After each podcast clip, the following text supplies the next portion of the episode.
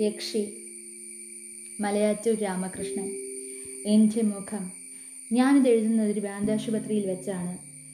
ഞാനിവിടെ വന്നിട്ട് ഒരാഴ്ചയായി. എനിക്ക് വല്ലാത്ത മെന്റൽ ഷോക്ക് ഏറ്റിട്ടുണ്ടെന്നും ഇവിടെ കുറേ ദിവസം താമസിക്കുന്നത് നല്ലതാണെന്നും ആശുപത്രി സൂപ്രണ്ട് പറയുന്നു. എനിക്ക് ഭ്രാന്താണെന്ന് അദ്ദേഹം കരുതുന്നുണ്ട്. ആ വാക്ക് ഉപയോഗിക്കാൻ മടിച്ചിട്ടാണോ മെന്റൽ ഷോക്ക് എന്ന് പറഞ്ഞത്? ആയിരിക്കാം. വാക്കുകൾ കൊണ്ട് ചെപ്പടി വിദ്യകൾ കാണിക്കുന്നവരാണ് നാം. വ്രണങ്ങൾ വർണക്കടലാസ് കൊണ്ട് പൊതിയാനാണ് നമുക്ക് ആഗ്രഹം പുഷ്ടത്തിന് നാം ഹാൻസന്റെ രോഗം എന്ന് പേരിടുന്നു. അപ്പോൾ തനിക്കിറുക്കിന് മെന്റൽ ഷോക്ക് എന്ന പര്യായവുമാകാം. എനിക്ക് കീർക്കൊന്നുമില്ല പക്ഷേ അങ്ങനെ വെട്ടിത്തുറന്ന് പറയാൻ ഞാൻ ഭയപ്പെടുന്നു. ഇവിടെ സംശയാതീതമാം വണ്ണം ഭ്രാന്ത് പിടിപെട്ടവർ താമസിക്കുന്നുണ്ട്. ഇവരെല്ലാം പറയുന്നത് അവർക്ക് ഭ്രാന്തില്ലെന്നാണ്. അങ്ങനെ പറയുന്നത് തന്നെ ഭ്രാന്തിന്റെ ലക്ഷണമാണത്രേ. ഞാൻ മിണ്ടാതിരിക്കുകയാണ് നല്ലത്.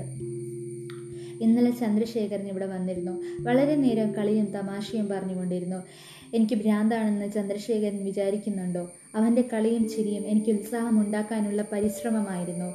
പിരിയുന്നതിന് മുമ്പ് അവൻ ചോദിച്ചു ഇവിടെ നിന്നും വേഗം പുറത്തു വരണമെന്നില്ലേ? ഇല്ലെന്ന് ഞാൻ പറഞ്ഞപ്പോൾ അവന്റെ മുഖം വാടി.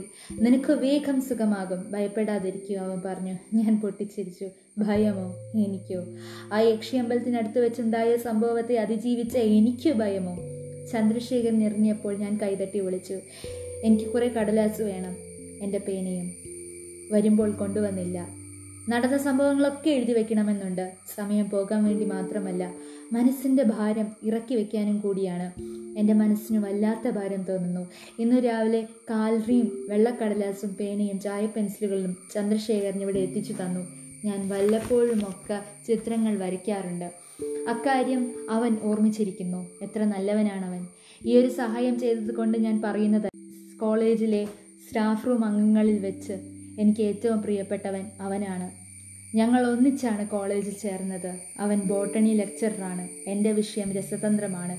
കടലാസും പേനയും ചായ പെൻസിലുകളും വന്നു ചേർന്ന് അല്പം കഴിഞ്ഞപ്പോൾ ആശുപത്രി സൂപ്രണ്ടിന്റെ റൂമിൽ വന്നു. എന്താ എഴുതാനും വരയ്ക്കാനും ഭാവിക്കുകയാണോ? ചന്ദ്രശേഖരൻ പറഞ്ഞു. അദ്ദേഹം സംസാരിച്ചു. എന്റെ മനസ്സിലുള്ളത് മുഴുവൻ കടലാസിലാക്കണമെന്ന് എനിക്ക് തോന്നുന്നു ഡോക്ടർ. ഞാൻ പറഞ്ഞു. കൊള്ളാം. ഗോ ഹെഡ് പ്രോത്സാഹിപ്പിക്കാനെന്ന വണ്ണം എന്റെ മുതുക്കിൽ തട്ടിക്കൊണ്ട് അദ്ദേഹം പുഞ്ചിരിച്ചു. നല്ല മനുഷ്യനാണ് ഡോക്ടർ. എനിക്കിവിടെ പൂർണമായ സ്വാതന്ത്ര്യം തന്നിരിക്കുന്നു. വെളിയിൽ നിന്നും എനിക്ക് ആഹാരം കൊണ്ടുവരാൻ ഏർപ്പാടാക്കിയിട്ടുണ്ട്. എനിക്ക് മാത്രമായി ഒരു മുറിയും തന്നിരിക്കുന്നു. ഒരു കട്ടിലുണ്ട് പിന്നെ മേശയും കസേരയും. എനിക്ക് തോന്നാറുണ്ട് അദ്ദേഹം നല്ല മനുഷ്യൻ മാത്രമല്ല ഒരു അത്ഭുതം കൂടിയാണ്. എത്രയോ കാലമായി ഭ്രാന്തന്മാരുടെ സൂപ്രണ്ടാണ്. എന്നിട്ടും പുഞ്ചിരിക്കാനും തമാശ പറയാനുമുള്ള കഴിവ് കളഞ്ഞു കുളിച്ചിട്ടില്ല. അതൊരത്ഭുതമല്ലേ? ഒരു പക്ഷേ അദ്ദേഹം ഭാവനാ സമ്പന്നനായിരിക്കുകയില്ല അതുകൊണ്ടാവണം. ഭ്രാന്തിന്റെ ലോകത്തിൽ സ്വസ്ഥ ബുദ്ധിയുടെ ഒരു ദീപസ്തംഭം പോലെ നിൽക്കാൻ അദ്ദേഹത്തിന് കഴിയുന്നത്. ഭാവന ചിലപ്പോൾ നമ്മുടെ ശത്രുവായി തീരാം ഭാവനയുടെ മൂർധന്യത്തിന് ഭ്രാന്തെന്ന് പേരിട്ടുകൂടെ? അദ്ദേഹം പോയ ശേഷം ഞാൻ കസേരയിൽ ചെന്നിരുന്നു. കുറേ കടലാസുകൾ നിവർത്തി വെച്ചു. പേനയെടുത്തു എഴുതാൻ തോന്നിയില്ല. ഒരു പടം വരയ്ക്കണമെന്ന് തോന്നി. ഞാൻ ചായ പെൻസിലുകൾ എടുത്തു. അതിവികൃതമായ ഒരു മുഖമാണ് ഞാൻ വരച്ചത്. ഭയാനകമായ ഭീപത്സമായ ഒരു മുഖം. അതിനെ മുഖമെന്ന് വിളിക്കാമോ? ഒരു മുഖത്തിന്റെ പ്രേതമെന്ന് വേണമെങ്കിൽ വിളിക്കാം. ചലിക്കുന്ന ഒരു തലയോട്. അതിന്റെ ചുവടെ ഞാൻ എഴുതി. സെൽഫ് പോർട്രേറ്റ് എന്തുകൊണ്ടെന്നോ? ഈ കടലാസിൽ രൂപം കൊണ്ട മുഖം എന്റേതാണ്. പണ്ട് എന്ന് വെച്ചാൽ ഏതാണ്ട് ഒന്നര കൊല്ലം മുമ്പ് എന്റെ മുഖം സുന്ദരമായിരുന്നു. മാംസം കൊണ്ട് പൊതിയപ്പെട്ടതായിരുന്നു. ചുവന്ന് തുടുത്തിരുന്നു എന്റെ സൗകുമാരി. എത്രയോ ആളുകളുടെ അസൂയാപാത്രമായിരുന്നു. കോളേജ് കുമാരികൾ പിറുപിറുക്കുന്നത് കേട്ടിട്ടുണ്ട്. ശ്രീനി സാർ എത്ര ഹാൻസമാണ് കുറേ നേരം ഞാൻ ചിത്രത്തിൽ നോക്കിയിരുന്നു. പിന്നീട് അത് ചുരുട്ടിക്കൂട്ടി തറയിലെറിഞ്ഞു. എന്തിനാണ് ഞാൻ എന്റെ മുഖം കടലാസിൽ പകർത്തുന്നത്? രേഖകളും വർണങ്ങളും ഉപയോഗിച്ച് അതിന്റെ വൈരൂപ്യം പ്രകടമാക്കാൻ എനിക്ക് വൈഭവം പോരെ. അതുകൊണ്ട് ഞാൻ എഴുതാൻ തുടങ്ങി. എന്റെ മുഖത്തെപ്പറ്റി തന്നെ. ഒന്നര കൊല്ലങ്ങൾക്ക് മുമ്പ് ഞാൻ ലബോറട്ടറിയിൽ പ്രവൃത്തിയെടുക്കുമ്പോൾ ആസിഡ് നിറച്ച ഒരു ഫ്ലാസ്ക് പൊട്ടിത്തെറിച്ചു. ഞാൻ കുഞ്ഞു നോക്കി നിൽക്കുമ്പോഴാണ് അത് സംഭവിച്ചത്. രണ്ട് കൈ കൊണ്ട് ഞാൻ മുഖം പൊത്തി പിടിക്കാൻ ശ്രമിച്ചു. ഞാൻ തറയിൽ വീണു ഉരുണ്ടു പിടച്ചു. കണ്ണുകൾ നഷ്ടപ്പെട്ടില്ല പകരം ഇടതു കവിളിലെ മാംസം ആസിഡ് കാർന്നു തിന്നുകളഞ്ഞു. ആഴത്തിൽ തന്നെ വലതു കവിളിൽ അത്ര തന്നെ പറ്റി. നാലാഴ്ചക്കാലം ആശുപത്രിയിൽ ചെലവാക്കിയ ശേഷം മുഖം നിറയെ ബാൻഡേജുമായി പുറത്തു വരുമ്പോൾ ഞാൻ എന്റെ ഡോക്ടറോട് ചോദിച്ചു വല്ലാതെ സ്കാർ ഉണ്ടാവുമോ ഡോക്ടർ അങ്ങനെ ആ നാലാഴ്ചകൾ ഞാൻ എത്രയോ തവണ ചോദിച്ചിട്ടുണ്ട്. ഒരേ മറുപടിയാണ് ഡോക്ടർ പറഞ്ഞു പോകുന്നത്. നോട്ട് മച്ച് അത്രയധികം ഉണ്ടാവില്ല. ആ മറുപടി തന്നെ കിട്ടി. ഒരാഴ്ച കഴിഞ്ഞ് ആശുപത്രിയിലേക്ക് മടങ്ങി ചെല്ലാൻ പറഞ്ഞു. ആശയ്ക്ക് വഴിയില്ലെന്ന് എനിക്ക് തോന്നി. ഇടതുകവളിൽ ആഴത്തിൽ ദശ പോകും. മുഖത്തിനു ബീബൽസാഭാവം നൽകുന്ന വടുകൾ അവിടെ പ്രത്യക്ഷപ്പെടും. വലതു കവിൾ വലിയ ഛേദം പറ്റാതെ രക്ഷപ്പെട്ടേക്കാം. മൂക്കിന്റെ നടുവിൽ ഇടയ്ക്കിടെ സൂചി കഴിച്ചുന്നത് പോലെ വേദനിച്ചു. ആശുപത്രിയിൽ വെച്ച് ബാൻഡേജ് അഴിച്ചു കെട്ടുമ്പോഴെല്ലാം ഒരു കണ്ണാടി ഉണ്ടായിരുന്നെങ്കിൽ എന്ന് ആഗ്രഹിച്ചിട്ടുണ്ട്. മുഖം കാണാൻ തിടുക്കമായിരുന്നു. തരമായില്ല. മുഖം അനാവരണം ചെയ്യുമ്പോൾ പഴയ ബാൻഡേജിന്റെ ചുരുളുകൾ അഴിയുമ്പോൾ ഡോക്ടർ അദ്ദേഹത്തിന്റെ കണ്ണട എടുത്തു മാറ്റാറുണ്ടായിരുന്നു. രസം പുരുട്ടിയ കറുത്ത ചില്ലുള്ള കണ്ണടയാണ്. അതിന്റെ ചില്ലുകളിൽ മുഖം നോക്കാം. അദ്ദേഹം എന്നോട് ദയ കാണിക്കുകയായിരുന്നു. അവസാനം വരെ ഒളിച്ചു കളിക്കുകയായിരുന്നു അദ്ദേഹം. അങ്ങനെ മുഖം നിറയെ ബാൻഡേജുമായി വീട്ടിലെത്തി. പ്രധാന നിരത്തിൽ നിന്ന് പിരിഞ്ഞ ശേഷം ആളുകളെ ബുദ്ധിമുട്ടിക്കണമെന്ന് മനഃപൂർവമായ ഉദ്ദേശത്തോടെ അനന്തമായി വളഞ്ഞു പുളഞ്ഞു പോകുന്ന ഇടവഴിയുടെ വക്കത്താണ് എന്റെ വാടക വീട്. ആ ഇടവഴിയിൽ കടക്കുമ്പോഴെല്ലാം കുട്ടികളുടെ മാസികകൾ കാണാറുള്ള ഒരു പ്രശ്ന ചിത്രം ഓർമ്മ വരും. ചിത്രത്തിന്റെ ചുവട്ടിൽ ഇടതുമൂലയിൽ ഒരു കുട്ടി നിൽക്കുന്നു. മുകളിൽ വലതുഭാഗത്തൊരു വീടുണ്ട്. ഇടയ്ക്ക് അഴിഞ്ഞു വീണ് നൂലുണ്ട പോലെ കെട്ടുപിണഞ്ഞു കിടക്കുന്ന ഒട്ടേറെ പാതകൾ. ഒരു നൂൽ പോലും മുറിച്ചു കടക്കാതെ കുട്ടി വീട്ടിലെത്തണം. എന്നെ അന്വേഷിച്ച് വീട്ടിൽ ആദ്യമായി വരുന്ന പരിചയക്കാരോട് ഞാൻ ചോദിക്കാറുണ്ട് നൂലിൽ കുരുങ്ങാതെ വന്നെത്തി എന്താ? നാട്ടിൽ നിന്നും ഒരു വൈപ്പുകാരൻ പയ്യനെ ഞാൻ കൊണ്ടുവന്നിരുന്നു. ആശുപത്രിയിലായപ്പോൾ അവനെ പറഞ്ഞയച്ചു. അതുകൊണ്ട് എന്റെ സ്വാഗതം ചെയ്യാൻ ആരുമുണ്ടായിരുന്നില്ല. ഗേറ്റ് തുറഞ്ഞ് ഞാൻ അകത്തു കടന്നു. വീതി കുറഞ്ഞ മുറ്റത്ത് കാടുപോലെ പുല്ലു വളർന്നിരുന്നു. വലതുഭാഗത്ത് മൂലയിൽ നിന്നിരുന്ന പാലമരത്തിന്റെ തടിയിൽ ആരോ ആഞ്ഞു വെട്ടിയിട്ടുണ്ട്. തോലിളക്കി നിൽക്കുന്നു. അടുത്തുള്ള കുസൃതി കുട്ടികൾ ആരെങ്കിലും പറ്റിച്ച പണിയാവണം. വെട്ടേറ്റ ഭാഗത്ത് പാലമരത്തിനു വടുകളുണ്ടാവും എന്റെ മുഖത്തിനെ പോലെ. എന്റെ ആഫീസ് മുറിയിൽ ഞാൻ കയറി. എങ്ങും പൊടിയും മാറാലയുമാണ്. എങ്ങനെ ഇത്രയും പൊടിയും ചിലന്തി വലയും വന്നുകൂടി? ആൾതാമസമില്ലെങ്കിൽ മേൽനോട്ടമില്ലാത്ത കുട്ടികളെപ്പോലെ മുറികൾ തോന്നിയാസം കാണിച്ചു കളയും. തെങ്ങുകളെപ്പറ്റി അമ്മ പറയാറുള്ള കാര്യം ഞാൻ ഓർമ്മിച്ചു. ആളുകളുടെ ശബ്ദം എപ്പോഴും കേട്ടുകൊണ്ടിരുന്നാൽ തെങ്ങു നല്ല ഫലം നൽകുമത്രേ. അതുകൊണ്ടാണ് വീടുകൾക്കരികിൽ നിൽക്കുന്ന തെങ്ങുകൾ നല്ല പോലെ കായ്ക്കുന്നത്. കെട്ടിടങ്ങൾക്ക് വേണമായിരിക്കാം മനുഷ്യന്റെ ശബ്ദവും ചൂടും. ജനലിന്റെ കർട്ടൻ ഞാൻ നീക്കി. വലിയ ജനലാണ്. നാല് കണ്ണാടിപ്പാളികളുണ്ട്. ഓരോന്നും പ്രത്യേകം തുറ അവയ്ക്കു പിന്നിൽ നെടുകെ കമ്പഴഴികളുണ്ട് ജനലിന് സമീപം ഒരു റോസപ്പടപ്പുറം നിൽക്കുന്നു. രണ്ടു കൊല്ലം മുമ്പ് ആരോ തന്നെ ഒരു റോസക്കമ്പ് ജനലിൽ വെളിയിൽ മുറ്റത്ത് കുത്തി നിർത്തി. പിന്നെ അതിനെപ്പറ്റി മറന്നു കളഞ്ഞു ഓർമ്മിക്കാൻ എന്ന വണ്ണം ഒരു പ്രഭാതത്തിൽ റോസിന്റെ വളരുന്ന കമ്പ് ഉടനീളം കൂടിയ ചോദ്യചിഹ്നം പോലെ മുറിയിലേക്ക് തല നീട്ടുന്നത് കണ്ടു. അതിന്റെ തലയിൽ ഒരു കയറു കെട്ടി ജനലിന്റെ ഏറ്റവും മുകളിലുള്ള കമ്പിഴിയിൽ ബന്ധിച്ചു. റോസപ്പടർപ്പ് പന്തലിച്ചു.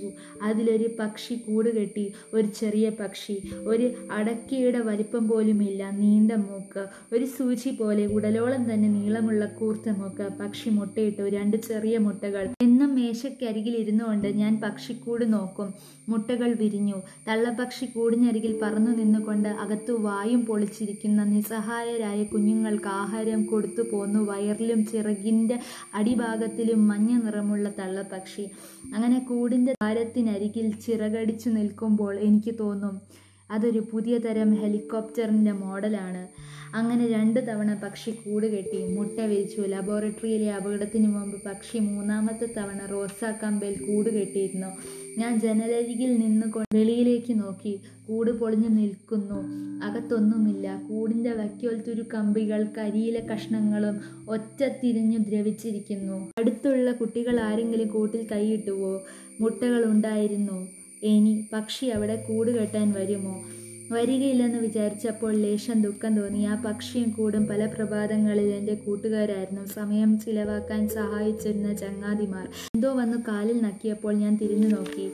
അടുത്ത വീട്ടിലെ അനന്തന്റെ പൊമേറിയൻ പട്ടി. ഒരു മെഡിക്കൽ സ്റ്റോർ നടത്തുകയാണ് അനന്തൻ.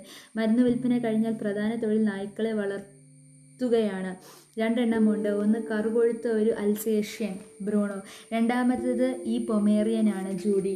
അൽസേഷ്യൻ ഇങ്ങോട്ട് കടക്കാറില്ല പക്ഷെ ജൂഡിയ സന്ദർശകയാണ്. നേരെ വന്ന് എന്റെ മടിയിൽ ചുരുണ്ടു കൂടും വെള്ളരോമങ്ങൾക്കിടയിൽ നിന്നും കുസൃതി നിറഞ്ഞ കറുത്ത മൂക്കിൻ തുമ്പും ആരാധന നിറഞ്ഞ വലിയ കണ്ണുകളും കാണാം. ഞാൻ കുഞ്ഞുകൊണ്ട് ജൂഡിയെ വാരിയെടുത്തു. ജൂഡി താഴെ ചാടി.